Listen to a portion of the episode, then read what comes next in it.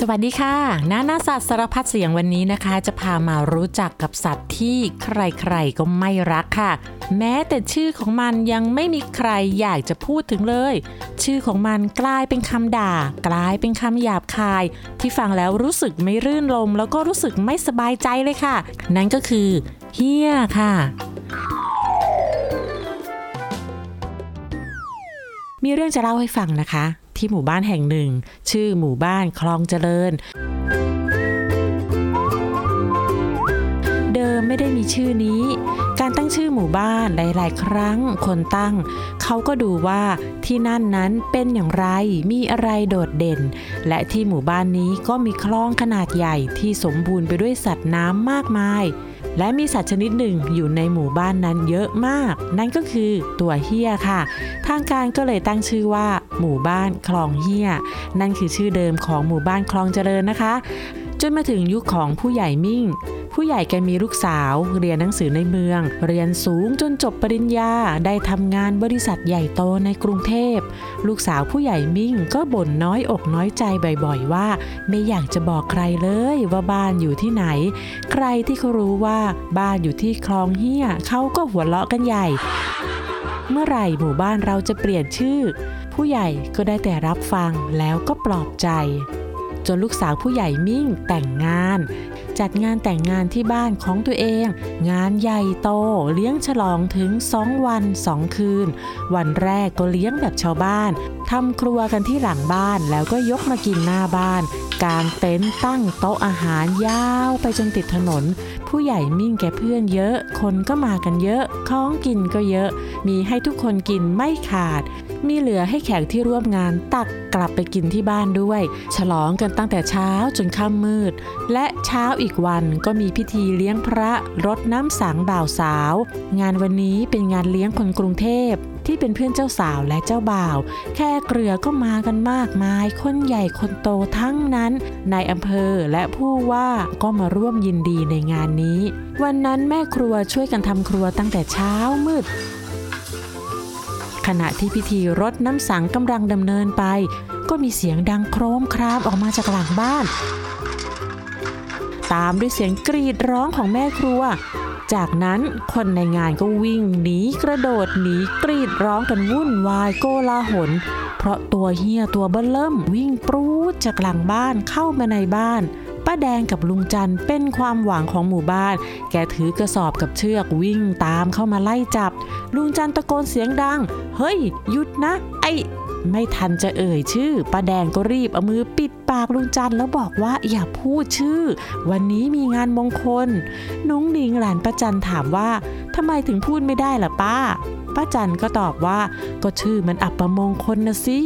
ไอตัวโชคร้ายเนี่ยเข้าบ้านใครก็จะทำให้บ้านนั้นโชคร้ายไปด้วย ดีนะวันนี้พระท่านยังอยู่ เดี๋ยวพอพระท่านสวดมนต์สิ่งไม่ดีก็ถูกไล่ออกไปจากบ้านแล้วหนุงหนิงสงสัยก็พูดว่า หนูว่าป้ากับลุงนั่นแหละ คือคนที่ไล่ออกไปไม่ใช่พระ ลุงแดงหันไปดุหลาด หยุดนะนางหนู พูดถึงพระแบบนั้นไม่ได้ อย่ายื่นเกะกะ ลุงจะจับเออแม่เกือบจะพูดออกมาแล้วเชียวหนุงหนิงยังพูดต่อ งั้นก็ห้ามเรียกชื่อหมู่บ้านเราสิลุง ถ้าชื่อเนี้ยห้ามพูดน่ะ เพราะหมู่บ้านเราชื่อหมู่บ้านคลองเฮียเสียงคนร้องยินดีกลบเสียงหนุงหนิง เพราะลุงจันใช้กระสอบคลุมตัวเฮียและจับมัดเชือกยกออกไปจากบ้านผู้ใหญ่มิ่งได้หลังเหตุการณ์นี้ลูกสาวผู้ใหญ่ร้องไห้เสียใจมากมาย จนหลายคนต้องเข้ามาช่วยกันปลอบใจในอำเภอเดินไปดูหลังบ้าน เห็นเฮี้ยหลายตัวเข้ามารุมกินเศษอาหารที่กองทิ้งไว้ อาหารมากมายตั้งแต่เมื่อวานรวมกับวันนี้ ส่งกลิ่นยั่วยวนให้เฮี้ยตามมากิน หลังจากวันนั้นทางการก็เลยเปลี่ยนชื่อหมู่บ้านจากหมู่บ้านคลองเฮี้ยมาเป็นคลองเจริญ เพื่อความสบายใจของทุกคนนที่อยู่ที่นี่จะได้ฟังรื่นหูเป็นมงคลคนกับเฮียที่นั่นก็ยังคงใช้ชีวิตอยู่ร่วมกันต่อไปเหมือนเดิม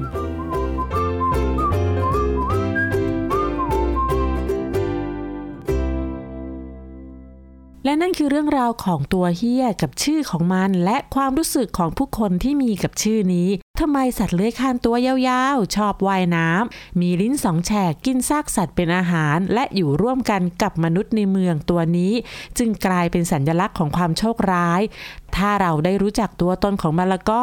เราอาจจะเปลี่ยนความรู้สึกที่มีต่อตัวเฮียและคำว่าเฮียก็ได้ค่ะ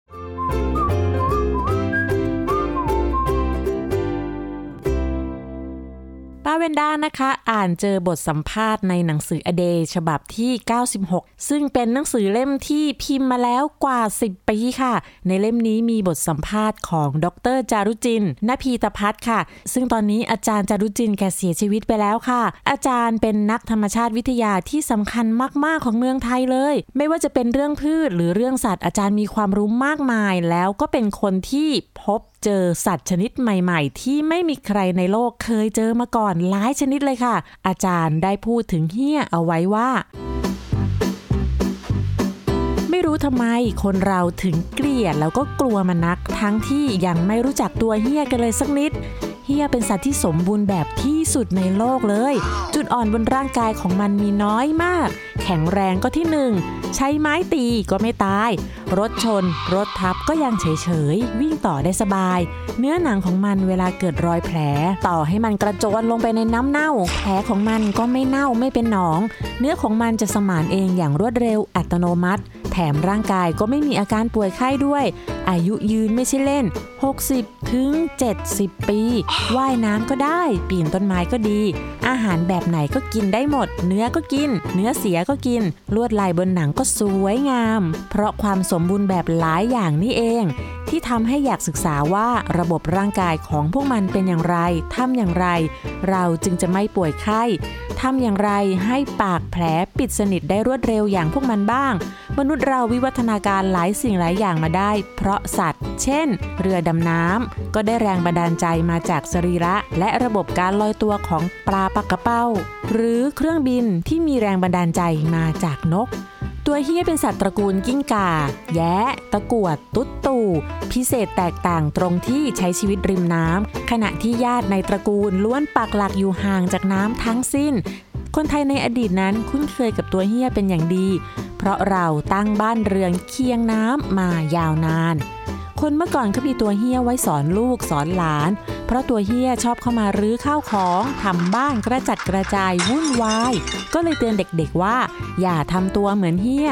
แต่พูดกันเรื่อยจนตอนนี้กลายเป็นคำด่าไปแล้ว ด่ากันโดยไม่รู้ความหมาย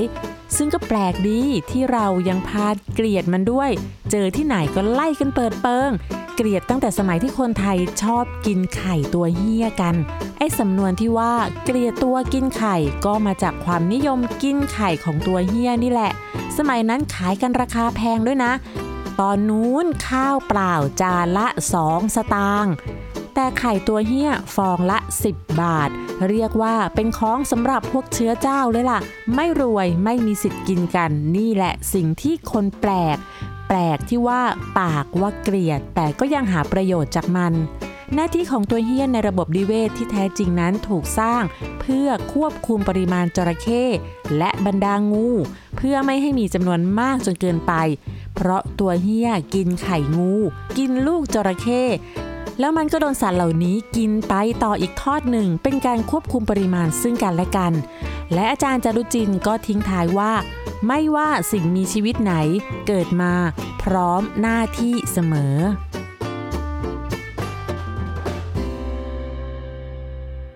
และนี่ก็ทำให้เราได้เห็นเฮียในอีกมุมหนึ่ง มุมที่ไม่มีใครมอง มุมที่ไม่มีใครรู้ มุมน่ารักและแสนดี และวันนี้เราจะมารู้จักตัวเฮียกันให้มากขึ้นค่ะเฮียหรือหลายคนเรียกตัวเงินตัวทองคำว่าตัวเงินตัวทองเป็นชื่อที่ตั้งขึ้นมาใหม่ เพื่อให้รู้สึกดีกับเจ้าสัตว์ตัวนี้ บางทีก็เรียกตะกวด แต่ว่าตะกวดก็คือตะกวดเป็นคนละชนิดกับเฮียค่ะ ซึ่งเป็นสัตว์ในตระกูลเดียวกัน ตัวเฮียนั้นตัวเป็นสีดำมีลายสีน้ำตาลแล้วก็สีเหลืองนะคะ ในช่วงที่ยังเป็นเด็กๆนั้น เจ้าตัวเฮียจะมีจุดสีเหลืองตลอดทั้งลำตัวเลย และจุดสีเหลืองสดใสตามตัวก็จะค่อยๆ จางหายเมื่อโตขึ้น แต่ตะกวดนั้นตัวจะเป็นสีน้ำตาลทั้งตัว ตะกวดชอบอยู่ที่แห้งและชอบปีนต้นไม้มากกว่าการว่ายน้ำค่ะ และสำหรับสัตว์ในตระกูลเฮียนี้นะคะ ก็มีอยู่มากมายหลายชนิดเลยค่ะ เป็นสัตว์เลื้อยคลานในเอเชียใต้และเอเชียตะวันออกเฉียงใต้เฮียในเมืองไทยนั้นถ้าโตเต็มที่เนี่ยตัวยาวได้เกือบถึง 2 เมตรเลยล่ะค่ะ คอยาว หน้ายาว หางก็ยาว และมีลิ้นแยกกันเป็นสองแฉกคล้ายกับงู ลิ้นที่เป็นสองแฉกก็ทำหน้าที่รับกลิ่น ซึ่งสามารถรับรู้ได้ถึงกลิ่นอาหารที่อยู่ห่างเป็นระยะทางไกลหลายเมตรเลยค่ะ และฟันนั้นมีลักษณะคล้ายใบเลื่อย เหมาะกับการบดกินอาหารที่มีความอ่อนนุ่ม เฮียชอบอาศัยอยู่บริเวณใกล้แหล่งน้ำว่ายน้ำเก่งแล้วก็ดำน้ำนาน มองไกลๆ อาจจะดูคล้ายจระเข้ค่ะ บางคนก็เลยเรียกว่าจระเข้น้อยก็มีนะคะ นิสัยของมันนั้นเป็นนิสัยที่รักสงบชอบอยู่ตามลำพัง จะมารวมตัวกันต่อเมื่อพบอาหารค่ะ มันมีเล็บที่แหลมคมด้วยสำหรับการปีนป่าย โดยเฉพาะการปีนต้นไม้เฮียสามารถปีนได้อย่างสบายๆ แหม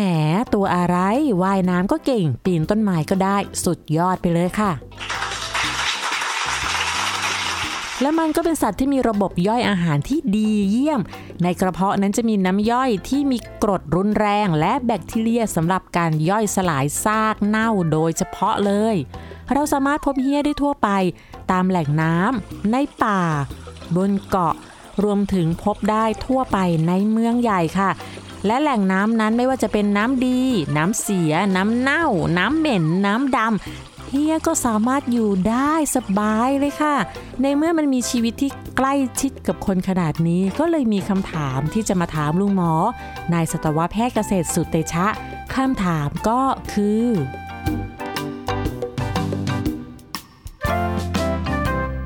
ถ้าเราเจอตัวเฮี้ยเราจะต้องทำยังไงครับลุงหมอ ถ้าเกิดว่าเราไปในป่า โดยปกติเฮียมันจะไม่กลัวเราเลยนะครับ ถ้าเป็นในป่าเนี่ยหนึ่งคือมันไม่รู้จักเราสองมันอยู่ในลำดับของสัตว์กินซาก และแทบจะไม่มีสัตว์ผู้ล่าเฮี้ยโดยตรงในป่า เพราะนั้นเนี่ยเฮียก็แทบจะไม่หนีเราเลยในป่า แล้วถ้าเราเดินไปใกล้ๆ บางทีมันก็ตวัดหางใส่หรือขู่ใส่เราด้วยซ้ำนะครับ ถ้าเราไปเจอเฮียในป่าก็ต้องระวังตัวหน่อย อย่าไปอยู่ใกล้มันนะครับ ในมุมกลับกัน ถ้าเราไปในสวนสาธารณะในเมือง แล้วเราเจอเฮียเฮียเหล่านี้มันไม่สนใจเราเลยนะครับ มันจะต่างคนต่างอยู่นะครับ แล้วก็มันแทบจะไม่หนีเราเลยด้วยซ้ำ เราเองในฐานะมนุษย์ ถ้าอยู่ในเมือง แล้วเจอตัวเฮียก็อย่าไปคุกคามครับ ก็อย่าลืมว่าเฮียมันเป็นสัตว์ชนิดหนึ่งที่มีสิทธิ์ที่จะปกป้องตัวเองจากภัยคุกคามต่างๆนะครับตัวเฮี้ยมันดุไหมครับ เป็นอันตรายไหมครับ ถ้าเกิดในสังคมของมนุษย์ เราจัดว่าเฮียเป็นสัตว์อันตรายที่เราต้องระวังนะครับ เหตุผลเพราะว่าหนึ่ง มันสามารถกัดเราได้สองมันสามารถกินสัตว์เลี้ยงของเราได้ มันปีนบ้านขึ้นมา แล้วก็งาบลูกหมาลูกแมวเนี่ยลงไปกิน มันไม่ใช่เฉพาะเราเท่านั้นนะครับ สัตว์ป่าด้วยกันยกตัวอย่างเช่น ลิงแสมเนี่ยก็จะ อาศัยอยู่ในป่าโกงกลาง ปากแม่น้ำนะครับหรือบริเวณติดทะเลชายทะเลอย่างนี้นะครับ ซึ่งก็จะมีเฮียอาศัยอยู่ด้วย แม่ลิงตัวไหนที่ดูแลลูกไม่ดี ปล่อยให้ลูกไปวิ่งไปเล่นห่างๆตัว บางทีลิงเหล่านี้ก็โดนเฮียเนี่ยคาบไปกินเช่นกันนะครับเพราะฉะนั้นเนี่ยเฮียเนี่ยมันสามารถกินอาหารได้หลากหลายนะครับไม่ว่าจะเป็นหมาแมว ไก่เป็ดห่านนะครับสัตว์แทบทุกชนิดตัวเล็กๆอะครับที่เลี้ยงอยู่ ใกล้ๆกับแหล่งน้ำหรือแหล่งอาศัยของเฮี้ยก็สามารถโดนเฮี้ยกินได้หมดอะครับสามเวลามันเข้ามาในบ้านเนี่ยแล้วมันตื่นตกใจมันทำลายข้าวของนะครับสี่คือมันเป็นสัตว์ที่มีเชื้อโรคติดตัวเยอะเหตุผลเพราะว่ามันกินซากสัตว์เป็นอาหาร อุจจาระของมันน้ำลายของมันเนี่ยอุดมไปด้วยเชื้อโรคเยอะเลย เพราะฉะนั้นเนี่ยทางที่ดีเราไม่ควรจะไปยุ่งไปสัมผัสอะไรกับเฮี้ยเลยนะครับนะครับ แต่มันไม่ได้อันตรายที่ว่า มันจะเข้าจู่โจมเราเมื่อเจอหน้ากันทันที หรือมันจะล่ามนุษย์เป็นอาหารนะครับหรือมันมีพิษพุ่งใส่เรามันไม่ใช่แบบนั้นนะครับแต่ถ้าเราไม่ยุ่งกับมัน มันก็เป็นสัตว์ที่ดูน่ารักชนิดหนึ่งชาวต่างชาติทั่วโลกเลย เวลาอยากจะเห็นเฮียในธรรมชาติเนี่ยมักจะมุ่งมาที่กรุงเทพมหานครนะครับซึ่งเป็นพื้นที่ที่มีเฮียและมนุษย์อาศัยอยู่ด้วยกัน อย่างมีความสุข ลุงหมอคิดว่าคำว่าเฮี้ยหยาบคายไม่ควรพูดหรือเปล่าครับ แบ่งออกเป็น 2 แบบนะครับ 1. เชิงสังคมนะครับ เป็นคำที่รู้สึกว่ามันรุนแรง มันเป็นน้ำเสียงที่ออกมาแรง บางคนก็รู้สึกว่าเหมือนโดนด่านะครับ รู้สึกเสียใจรู้สึกเจ็บใจ โดยเฉพาะเด็กๆนะครับเพราะว่าอาจจะเพิ่งเคยได้ยินเป็นครั้งแรก หรือว่าพ่อแม่พูดต่อๆกันมาว่าเป็นคำหยาบอย่าพูดนะคะ อันนี้เชิงสังคม แต่ในเชิงวิทยาศาสตร์ สัตว์ที่ชื่อว่าเฮีย เป็นสัตว์ที่มีประโยชน์นะครับ เป็นสัตว์ที่ทำหน้าที่เก็บกวาดขยะ เก็บกวาดซากสัตว์ต่างๆนะครับ คอยทำความสะอาดให้ธรรมชาติเนี่ยไร้ซึ่งเชื้อโรค กินซากต่างๆ เข้าไปในตัวสิ่งแวดล้อมก็สะอาด ไม่มีของบูดของเน่าของเสีย ไม่มีซากปลาลอย ตุ๊บป่อง ตุ๊บป่อง เต็มน้ำไปหมดเฮียก็คอยกิน เต่าตาย หมาตายขยะสกปรกตรงไหนมีที่กินได้เฮียก็จะกินเข้าไปให้หมด เพราะฉะนั้นเนี่ยเฮียเนี่ยทำหน้าที่เหมือนเทศบาล พนักงานเก็บขยะ พนักงานทำความสะอาดนะครับซึ่งเป็นเรื่องที่ดีสำหรับธรรมชาติ แล้วก็เป็นสัตว์ที่มีคุณประโยชน์ต่อมนุษย์มาก ๆ เลยนะครับ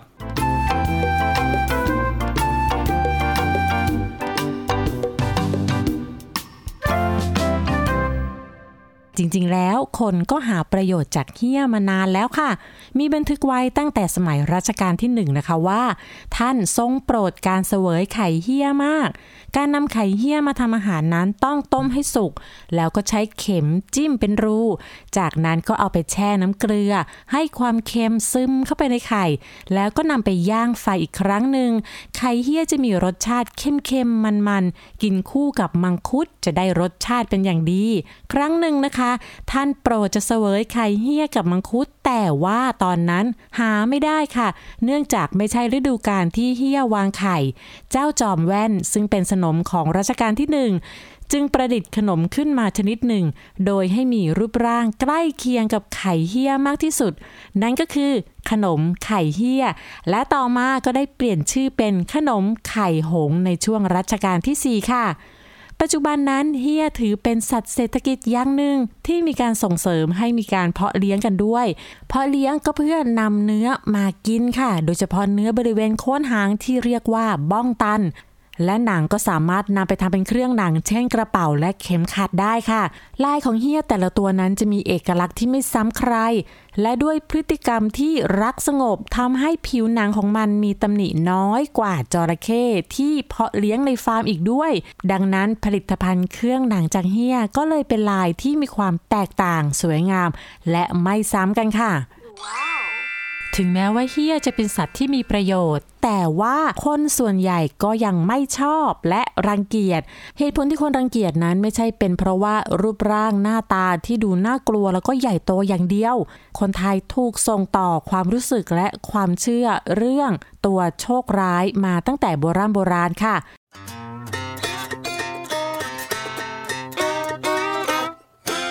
มีข้อมูลจากเว็บไซต์ศิลปะวัฒนธรรมนะคะ ที่เผยแพร่เมื่อวันที่ 9 เมษายน 2564 อธิบายที่มาของความเชื่อนี้ว่า ในสมัยก่อนเนี่ยเขาจะมีการจัดการกับร่างของผู้เสียชีวิต โดยการนำไปฝังที่ป่าช้าค่ะ สมัยก่อนยังไม่มีการเผาศพนะคะ และป่าช้านี้ก็เป็นที่อยู่อาศัยของเฮียที่ปกติก็กินซากสัตว์อยู่แล้ว และบางวันก็มีคนที่เดินผ่านป่าช้าได้ยินเสียงสวบซับกุกกักของตัวเฮียที่กำลังเคลื่อนไหวไปมา เมื่อเดินไปดูใกล้ๆก็พบว่าตัวเฮียกำลังกินซากศพคนอยู่ค่ะ พอเห็นดังนั้นก็โอ้โห รู้สึกสยองขวัญแล้วก็น่ากลัวมาก จากนั้นก็รู้สึกรังเกียจค่ะ และถ้าตัวเฮี้ยเข้าไปในบ้านใครแล้วก็เขาก็จะรู้สึกว่ามันนั้นนำพาซากศพเข้ามาด้วยในสมัยนั้นนะคะ ต้องนิมนต์พระมาทำพิธีปัดเป่าความโชคร้ายกันเลยละค่ะ การขยายตัวของเมืองและการสร้างที่อยู่อาศัยในพื้นที่ที่เคยเป็นแหล่งชุ่มน้ำในรอบหลายสิบปีที่ผ่านมา ทำให้เกิดพื้นที่ทับซ้อนกันระหว่างที่อยู่อาศัยของคนและตัวเฮีย เพราะฉะนั้นก็จึงไม่น่าแปลกเลยค่ะ ที่จะพบการรายงานข่าวเกี่ยวกับการพบเจ้าสัตว์เหล่านี้ที่พลัดหลงเข้ามาในบ้าน หรือว่าในอาคารสำนักงานต่างๆ เรื่องเหล่านี้ไม่ใช่เรื่องโชคร้าย แต่เป็นเรื่องที่ธรรมดามากๆค่ะ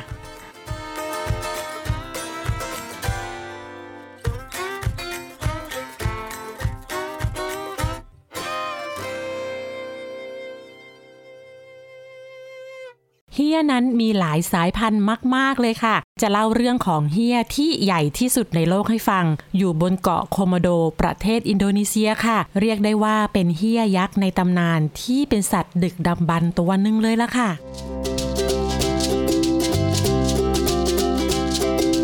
นั่นก็คือโคโมโด หรือว่ามังกรโคโมโดนั่นเองค่ะ อาศัยอยู่ที่เกาะโคโมโดที่ประเทศอินโดนีเซีย ตัวโตขนาด 2-3 เมตรเลยนะคะ และจะโตเต็มที่เมื่อมีอายุ 15 ปีค่ะ เจ้าโคโมโดเนี่ยมีอายุยืนยาวกว่า 50 ปีในป่าธรรมชาติค่ะ และชาวเมืองบนเกาะนี้เรียกว่าโอราหรือว่าจระเข้บก มันเป็นสัตว์ผู้ล่าที่สามารถล้มควาย กวาง แพะได้อย่างสบายค่ะ และจะล่าเหยื่อด้วยการซุ่มจูโจม กัดเหยื่อด้วยฟันค่ะ พองับปุ๊บมันก็จะไม่วิ่งไล่ค่ะ มันจะรอและเดินตามเหยื่อที่ถูกกัดไปเรื่อยๆ เวลาผ่านไปราวๆ 3 วัน เหยื่อที่ถูกกัดจะป่วยและตายค่ะ นั่นไม่ใช่เพราะว่าเจ้ามังกรโคโมโดเป็นสัตว์ที่มีพิษนะคะ แต่ในน้ำลายของมันนั้นมีเชื้อแบคทีเรียอยู่มากกว่า 50 ชนิดเลยละค่ะ เหยื่อที่ถูกกัดเป็นแผล แผลก็จะอักเสบ ติดเชื้อในกระแสเลือด แล้วก็ป่วยแล้วก็ตายค่ะ และเมื่อเหยื่อตายลง มันก็จะจัดการกินเหยื่อตัวนั้นค่ะ แหมเล่าเรื่องมังกรโคโมโดมาตั้งนาน นั่นก็เพราะกำลังจะเล่านิทานเรื่องกำเนิดโคโมโดนั่นเองค่ะ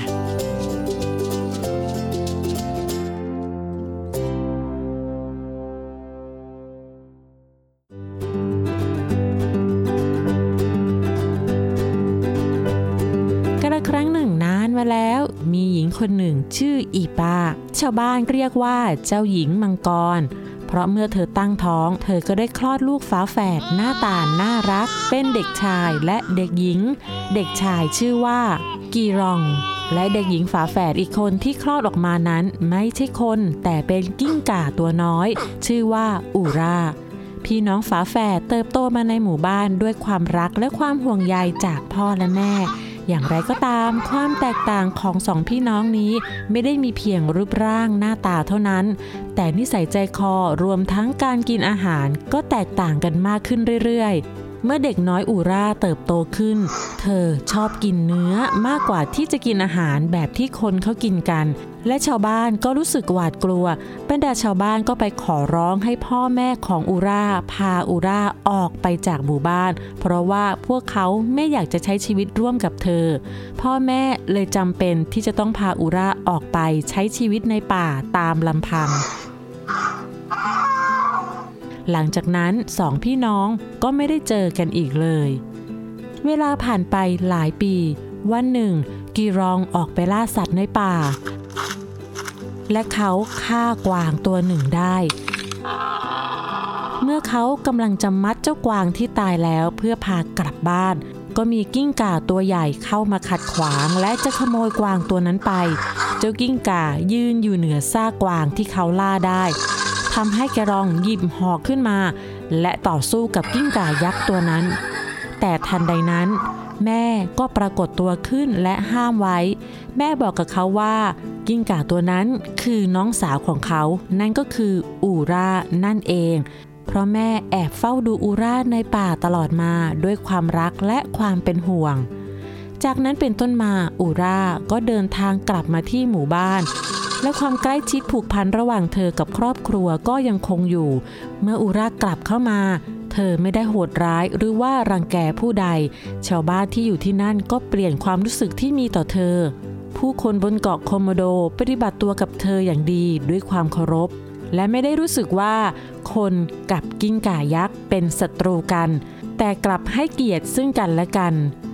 อูราสามารถเข้ามาในหมู่บ้านใช้ชีวิตได้อย่างอิสระ แล้วหลังจากนั้นเป็นต้นมา คนที่เกาะโคโมโดและมังกรโคโมโดต่างก็ใช้ชีวิตร่วมกันอย่างอิสระเสรีในหมู่บ้าน และชาวบ้านในหมู่บ้านก็ไม่ได้รู้สึกกังวล เกี่ยวกับการมีอยู่ของสัตว์โบราณตัวนี้เลย คนที่นี่ถือว่ามังกรโคโมโดเป็นบรรพบุรุษของพวกเขา ทุกวันนี้มังกรโคโมโด ยักษ์ใหญ่แห่งเกาะโคโมโด ได้รับการปกป้องจากกฎหมายของอินโดนีเซีย ถือเป็นสัตว์หายากและมีคุณค่าสำหรับโลกใบนี้ และทั้งหมดนี้ก็คือเรื่องราวของเจ้าตัวเฮียค่ะ สัตว์ที่หน้าตาอาจจะไม่น่ารัก แต่มันก็เป็นผู้พิทักษ์ความสะอาดให้กับโลกใบนี้ค่ะ แล้วพบกันใหม่ในคราวหน้านะคะสำหรับวันนี้ สวัสดีค่ะ